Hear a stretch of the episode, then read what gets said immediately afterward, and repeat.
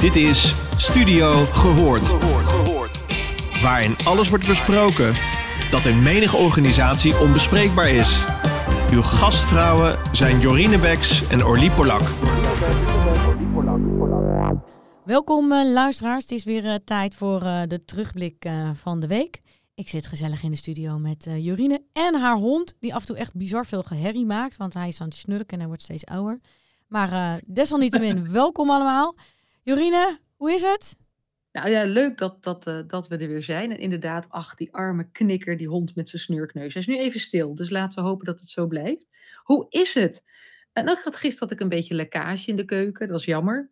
Met die enorme hoosbui. Heb jij ook last gehad van lekkage met die hoosbui? Viel mee? Nee, helemaal niks. Helemaal niks, wat goed. Ja. Hoe was jouw week? Ja, het was een bijzondere week. Ik heb deze week heel erg zitten nadenken over ehm, wat is nou eigenlijk de relatie tussen inclusie en psychologische veiligheid? En hoe belangrijk is die inclusie? Want ik zat een programma te kijken, Netflix. Ik had eindelijk even rust, een half uurtje. En ik kwam op een documentaire van uh, Abercrombie en Fitch uit. En ik schrok eigenlijk een beetje van die documentaire. Het gaat eigenlijk over de rise and fall of, uh, van dit modemerk. En dit modewerk uh, wilde alleen maar met witte uh, Amerikaanse jongeren werken. En die stonden ook op de posters en zo. Dat was helemaal hun brand. Maar zij trokken hun brand heel erg ver door. Dus iedereen die voor hun in de winkel stonden, die uh, moest voldoen aan het image van de poster. Dus die moest wit zijn, blond zijn en uh, in een bepaalde nee. fit girl dinges. En iedereen die dat niet was, um, die werd daarop gediscrimineerd. Dus er waren echt van die lookbooks waar dus uh, winkelpersoneel uh, de mensen op moest selecteren. Um, en dan kreeg je eens per jaar kreeg je van de CEO kreeg je dan een, een bezoek.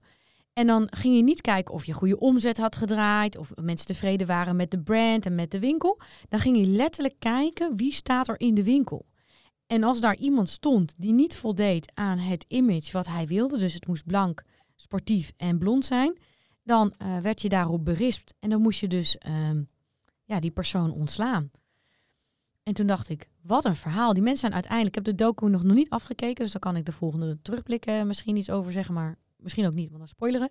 Dus ik raad iedereen aan die heeft te kijken. Maar uiteindelijk hebben die medewerkers die dus gediscrimineerd werden en niet inclusief waren, uh, die zijn een rechtszaak begonnen. Maar toch schrok ik ervan. Ik sta, aan de andere kant denk je van ja, oké, je hebt zo'n image. Maar om dat dan zo ver door te trekken dat andere mensen echt op grond van hun huidskleur of uh, afkomst gewoon niet mee mogen werken in, in je bedrijf. Ook zelfs uh, um, schoonmaakpersoneel, want het ging echt heel ver. Denk ik, ja, dat vind ik toch wel heel, uh, eigenlijk toch wel heel racistisch. Maar ook wel mooi wat je zegt, ook zelfs schoonmaakpersoneel. Daarmee zeg je eigenlijk ook wel hoe het vaak dus wel gebeurt. Want wat ik wel interessant ervan vind, is het klinkt bijna als het uitvergroten van de realiteit. Want als je nou echt gaat kijken vanuit um, wat er nu zit in organisaties en de verhouding die daar is, dan wordt op zich wel de wens uitgesproken dat diversiteit fijn is, totdat het zover is. En er zijn ook best wel veel angsten voor diversiteit en naar, naar inclusie. Dus die, um, ik vind het wel intrigerend. En trouwens, by the way, alleen maar blond, dus dan mochten wij er ook niet werken. Nee, wij mochten er ook niet werken. Nee, nee wij, zijn rood, rood luisteraars, ja, allebei. Ja. Ja, te, te rossig. Ja. Heb jij daar wel eens wat meegemaakt zelf? Nou, ik denk als je rood bent, word je permanent gepest. Althans, een aanname die ik heb. Mijn school was echt een living hell. Dus um, ik was een beetje een buitenbeentje. Uh, niet omdat ik me als buitenbeentje gedroeg, maar wel omdat ik er zo uitzag. En ook een uh, buitenbeen religie had. Um, ik heb regelmatig aan bomen vastgezeten. Met hele pakken zeepsop op mijn hoofd. Dat ze zelfs mijn keer zijn vergeten dat ik na de pauze zat ik er nog aan vast. Voordat dan een docent erachter komt. Hé, hey, ik mis een kind. Zou ik die toch eens gaan halen? Staat hij nog op de berg aan de boom?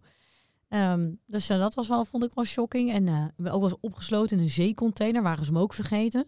Dus had ik ook de hele middag in de zeecontainer. Maar ik kom wel van een dorp wat niet heel erg inclusief was. Dus, uh, en ze waren tegen rood. En ik heb ook wel veel met antisemitisme te maken gekregen. Maar wat afschuwelijk verhaal. En, en heeft die betreffende docent nog zijn of haar excuses gemaakt? Nee, het was niet eens een onderwerp bij ons op school. Ik kan me niet herinneren dat we het ooit over pesten hebben gehad of over inclusiviteit. Ik kan me wel herinneren dat we een nieuwe leerling kregen uit uh, en Afrikaans land. En dat we dat allemaal heel bijzonder vonden. Ja, oké, dat, dat kan, hè? Als je dat nog niet eerder hebt meegemaakt. Maar ik bedoel meer te zeggen, als je, als je je leerling bent vergeten, dan is het minste wat je kunt doen, is sorry zeg. Maar soms ben ik bij, heb ik het idee dat we in Nederland überhaupt zijn vergeten om echt oprecht excuses te maken voor gedrag. Wat je aangeeft over pesten, ja, ik heb dat ook meegemaakt. Maar wat ik heb meegemaakt, is uh, de eerste basisschooljaren, dat was op uh, uh, de Constantijnschool, heette die, daar was, werd niet gepest. En dat kan. Het was serieus. Pesten was gewoon not done. Dat werd niet gedaan. Er werd in de klas niet gepest. Er werd op het schoolplein niet gepest. Er werd gespeeld. Misschien werd er wel geplaagd qua kinderen. Maar pesten was zo compleet uit een boze. Dat werd niet gedaan. Dus ik heb meegemaakt dat dat kan. En wat daarvoor nodig is, is een team die er staat van uh, leerkrachten, die dus ook een team zijn en opleiden. Want zij geven het voorbeeldgedrag. En uh, we hadden een weekopening en een weeksluiting. En we hadden elke maand, elke klas deed dan een stukje, een toneelstukje. En dat werd dan geoefend in de klas. En dan ging je de klas kijken wie het werd. Dus er werd heus wel ook op resultaat gestuurd. En omgaan met teleurstelling als jouw toneelstukje het niet werd. Maar pesten niet. Dus ik ben ook op die school. Heb ik nooit meegemaakt dat ik gepest werd omdat ik rood haar was. Ik had, dat was niet eens nog bij me opgekomen, zeg maar, dat dat een ding zou kunnen zijn. Totdat ik naar een andere school ging. Nou, die naam noem ik maar niet. Maar de eerste keer dat ik dus die klas echt in de klas ging zitten, toen zei die meester: Oh, kijk, daar zit nog een meisje met rood haar. Leuk, kun je naast zitten, dan kunnen jullie wat aan elkaar hebben. En ik weet nog dat ik dacht: Huh? Nog een meisje met rood haar? Is dit dan kennelijk een ding? Ja, en toen heb ik dus meegemaakt dat ik een rotte appel op mijn hoofd kreeg en dat mijn muts erop werd geperst. En, en dat de kinderen voor me gingen fietsen zo langzaam dat ik ze moest inhalen. En dan was er weer gedoe trappen, klappen. Ja, dat heb ik ook wel echt wel uh, geleerd om letterlijk van me af te slaan. Maar ik denk nog steeds, net zoals dat je een hond socialiseert in de puppytijd, die weken, dat ik door die basisschool gesocialiseerd ben op het kan. En uh, ja, zo kan die wereld zijn. Echt gewoon utopisch fijn als ik eraan terugdenk. Ja. Maar wat je zegt, dat is wel grappig. Want nu herinner ik mij dus ook mijn middelbare schooltijd. En daar waren we ook niet inclusief. Er zat een meisje in onze klas die, um, ja, die had wat fysieke uitdagingen. Nou, daar werd ze echt op aangepakt. Waar gewoon ook een docent bij stond. Er is nog nooit iemand op aangesproken. Kinderen die dus een beetje buiten de boot vielen, een beetje zielig waren, die werden in de schoolgebouw en in de klas gewoon gekogeld. Dan kon je je rugzak, pakte dan een populaire jongen die ging dan bolen met dat kind. En dat kind vloog dan tegen het bord aan of tegen de deur aan. En daar, daar waren ook geen sancties op. Er is nooit een gesprekje geweest over. Um, zo ga je hier niet met elkaar om. Kriebig, uh, maar... Gewoon, eigenlijk gewoon het gesprekje over inclusiviteit. Ik weet van mezelf dat ik elke keer dacht van wie ben, zijn jullie? Dat iemand er niet bij hoort. Ik ging er altijd expres ook gewoon naast staan. Weet je, en gewoon even een praatje maken. Hoezo moet jij alleen staan in de pauze? En hoezo moet dat op die manier? Maar ik kan me niet herinneren dat er een programma was van um, zo gaan we hier met elkaar om. Dit zijn fatsoensnormen. En dat soort dingen. Ja, ik vond op zich wel raar altijd, want het was elke dag. Het was heel structureel. Wat ik zo ben, denk, wat voor school is dat zeg? Want kijk, voor mij was het contrast tussen de ene basisschool en de andere heel groot. En die is ook zo gebleven als heel groot. En uh, ik heb daar ook wel behoorlijk. Ik, heb er, ik ben niet beschadigd daardoor of zo hoor. Ik heb meer een soort, in een soort verbazing het, het beleefd. En, en ook wel van me afgeklapt. Weet je, ik heb op zich gelukkig ben ik wel sterk, hè, zelfverzekerd genoeg. Maar ik weet ook van een ander, van een nieuw meisje in een andere klas. En die werd ook vreselijk gepest. En toen kwam er een ander meisje, dus op die basisschool. En toen zei die moeder tegen mijn moeder: Oh, wat fijn, er is een nieuw meisje. Er wordt in ieder geval mijn dochter niet meer gepest, maar het nieuwe meisje. Dat ik dat, mijn moeder snapt het natuurlijk niet, ik snap het niet. Als ik er nu aan denk, snap ik het weer niet. Maar dat is een bepaald systeem. Kijk, en dat je zegt hè, dat er dan een nieuwe leerling komt uit wat jij zei, een Afrikaans land. Kijk, dat kan. het, het is helemaal niet gek dat als je altijd alles het één ziet en je ziet iets anders, dat je opmerkt dat het afwijkend is. Ik denk dat het heel normaal is, want er is die afwijking. Die is er. Dus ik moet zeggen dat die er niet is. Alleen vervolgens, hoe ga je ermee om? Eh, dat, dus dat is natuurlijk in heel de geschiedenis ook. Weet je, de eerste vrouw die ging studeren was afwijkend. De eerste vrouw die in de politiek is afwijkend. De eerste uh, zwarte die op de plek gaat zitten, uh, ook overal gaat zitten in de bus of op school. Weet je, het is elke keer, je gaat door de, je moet door de afwijking heen voordat het de norm wordt. En, uh, en dat intrigeert me ook in het stuk van inclusie, want door die, doordat je gaat afwijken weer van de norm die gold, zijn er ook altijd verliezers. En is er minder ruimte voor de meerderheid die er eerst was. En dat lijkt wel bijna of ik een oerangst is. Net zoals wij mensen, als je daarnaar gaat kijken, hoe zijn wij uiteindelijk overgebleven en wat voor leuke uh, homo, homo, sapiens waren wij eigenlijk en waar zijn de Neandertalers gebleven. Dat we toch altijd de angst hebben om uitgeroeid te worden. Dus dat lijkt er bijna onder te zitten. Als iemand bijkomt die anders is dan de meerderheid die er zit, of wij, ja, dan is in de eerste instantie dat is gevaar. Want is er dan nog wel ruimte voor mijn groep? Nou, in die lage school vonden we het uh, kan ik me herinneren dat iedereen het heel interessant vond. Dus dat was een positieve toevoeging aan, aan de groep. Maar op de middelbare school, wat me opvalt, ook nu als je erover nadenkt, is dat het werd niet besproken. En omdat het niet besproken werd of, of niet uh, feedback op werd gegeven, kon het zo lang een hele schoolperiode doorgaan. Ja. Uh, en wat je nu ziet in deze tijd, en dat is wel heel gaaf, want die hele inclusiediscussie zorgt er ook daadwerkelijk voor dat we mensen niet meer over het hoofd zien. Dus bijvoorbeeld op de school van mijn kinderen hebben ze op hele jonge leeftijd gesproken over uh, diversiteit, over inclusie, hoe je met uh, afwijkingen omgaat, wat is wel gepast gedrag en wat is niet gepast gedrag. En misschien nemen we onterecht wel eens aan dat dat normaal fatsoen is. Maar ja, volgens mij worden wij regelmatig door bedrijven gebeld waarbij dat niet normaal is. Waarbij nog steeds gepest wordt, nog steeds mensen uh, buitengesloten worden, nog steeds mensen zich niet inclusief uh, voelen in de organisatie. En misschien komt dat wel omdat dingen gewoon niet expliciet uitgesproken zijn, zoals in scholen. Als je het maar de boel de boel laat en het is kennelijk oké om elkaar te kegelen omdat je een beetje een zwakkere uh, gestel hebt, ja, dan is dat wat de norm wordt. Ja, dat is natuurlijk wat jij zegt. Weet je, als er natuurlijk geen afspraken zijn, kun je ook nergens op aanspreken. En als je afspraken hebt en je spreekt nergens niemand erop aan, dan, zijn het, ja, dan, dan verdwijnen ze weer. Hè? Dan zit ze in een of andere la. Of die afspraken voor een vergadering die dan aan de muur hangen, maar niemand kijkt ernaar. We hebben ze wel ooit opgehangen. Dat klopt, hè, met die scholen ook. En um, dat je aanspreekt. Eh, nu, wat ik net als voorbeeld had over de meerderheid en ben je bang voor een minderheid en neemt hij de positie over. Dat is natuurlijk in de klas met pest is dat een ander iets. Hè? Dat zit, daar zit, in mijn beleving zit er een andere groepsdynamiek onder. Het is toch een bepaald stoer. Het is, nou ja, weet je, ik kan ook een heel verhaal over vertellen.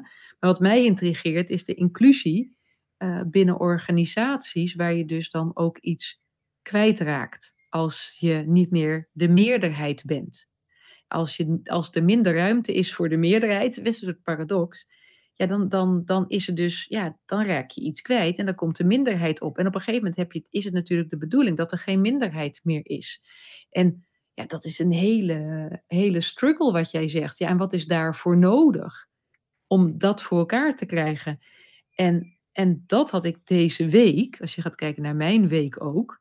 Ik had. Uh, uh, nou, ik heb iets wat druk gemaakt over alle mogelijke issues vorige week, wat allemaal niet was gebeurd. Ik ben het bijna vergeten. Toen dacht ik, ach, ik heb hem weer zo boos gemaakt. Ik, ik, ik post een, een tegeltje, een leuke roze tegeltje weer, die ik dan post. En daarop stond dan van, je verleden hoeft niet je toekomst te bepalen, of hoeft niet toekomstbepalend te zijn, zoiets. En um, dat je uiteindelijk, als je iets hebt gedaan, als je, moet, als je per ongeluk het leven van de ander hebt verhappen, bijvoorbeeld iemand heeft jou in, nou ja, bij jou is het echt extreem hoor, maar stel je hebt niet door dat, ze het niet leuk, dat jij het niet leuk vond dat je aan een boom werd gebonden, want je keek nog blij, dan kan die in de basis er niks aan doen. Even tussen haakjes dan in dit geval. Op het moment dat jij zegt, ik vond het niet leuk, heb je de nieuwe werkelijkheid in het hier en nu. En dan is het in het hier en nu, ga je dan bepalen, wat is nu nodig om het samen goed te hebben met elkaar. Ik zeg voor de grap reuze leuk met elkaar. Dat je denkt, oh, we kunnen samenwerken. Wat hebben we nu nodig in de juiste verhouding? Hè? Dat we samen een supermooi resultaat kunnen maken. En nou, daar ging een beetje mijn verhaal over. Dus, ehm, en ik had echt wel goede hoop. En toen, oké, weet je, het ging van de buis natuurlijk. Uh, ik vergeet gewoon elke keer de naam van het programma. In ieder geval Derksen en, en, en zijn broeders. Nou ja. Vandaag Inside, toch? Oh ja, ik schrik helemaal. Het klonk in één keer heel hard. Ik heb een nieuwe koptelefoon. Ik denk, het heel hard. Ja, vandaag Inside inderdaad. Hij kan gelukkig dat ik weer kan lachen. Maar in ieder geval, er stond, er stond gewoon, we gaan er gewoon weer zitten. Ik denk, we gaan er gewoon weer zitten. Wat is dit? En vervolgens las ik ook nog een of andere kop bij de Telegraaf dat die trainer, coach, dinges van Ajax het een romantisch idee leek als Overmars terugkwam. Toen dacht ik, huh? Ik had zo geprobeerd weer met mijn tegeltje, met een roze bril, met verbinding. Verleden hoeft niet toekomstbepalend te zijn. We hebben een nieuwe realiteit. Ik wist niet, ja, vroeger kon het, maar nu niet. Nu gaan we verder kijken. En wat is dat? Dus ik werd een beetje wanhopig. En toen was ik zo wanhopig dat ik echt ook heb geschreven: wat heb ik gemist? En toen kwam er iets heel moois. En daarom vertel ik dit. Wat tot een inzicht heeft geleid. Ik kreeg een bericht, echt een uitgebreid bericht, van een meneer die aangaf dat hij een midden vijftiger was, wit, en vreselijk moest lachen om de grove grappen van die Insight. Vandaag Insight, weet ik wat, Insight verhaal dat je net zei. En, uh, en dat hij inderdaad ook bij die groep hoorde uh, die dat allemaal anders zag.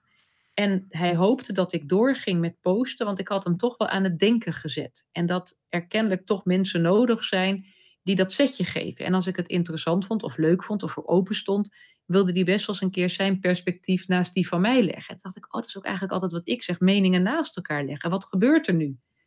En toen kreeg ik een heel confronterend inzicht. Want weet je wat ik dus doe en wat ik ook heb gedaan laatst?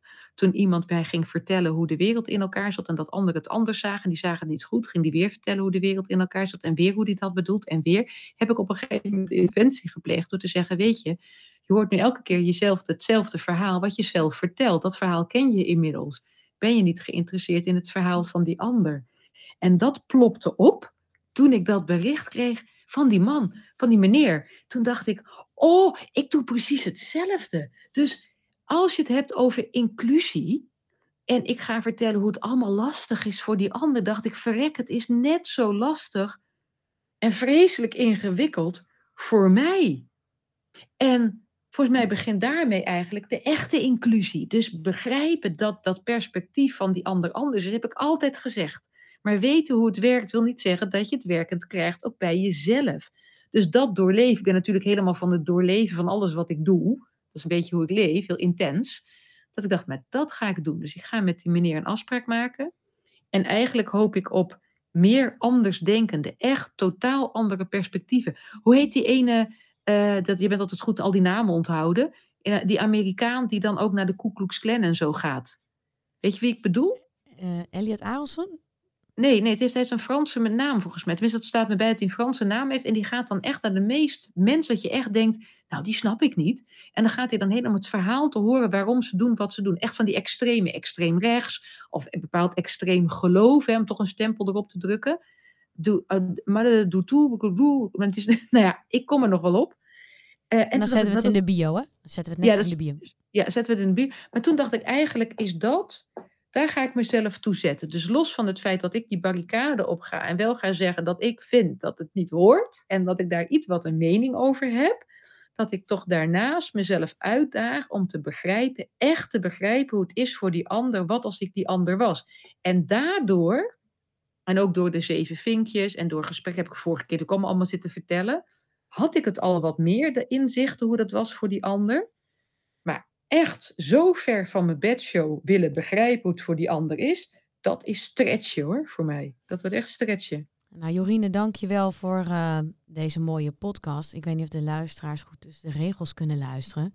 Maar Jorine heeft vandaag weer een mooie link gelegd tussen inclusie, die op gespannen voet staat met je eigen beeld en eigen identiteit.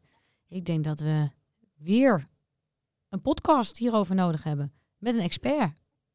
Leuk, gaan we doen. Definitely. Ga je nog wat leuks doen dit weekend? Eh, nou ja, sowieso.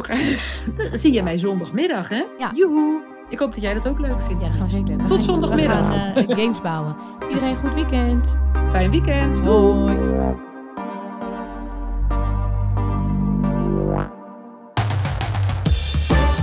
Je luisterde naar Studio Gehoord. Vond je dit een leuke podcast? Laat dan een review achter bij jouw favoriete podcastplatform. Tot de volgende!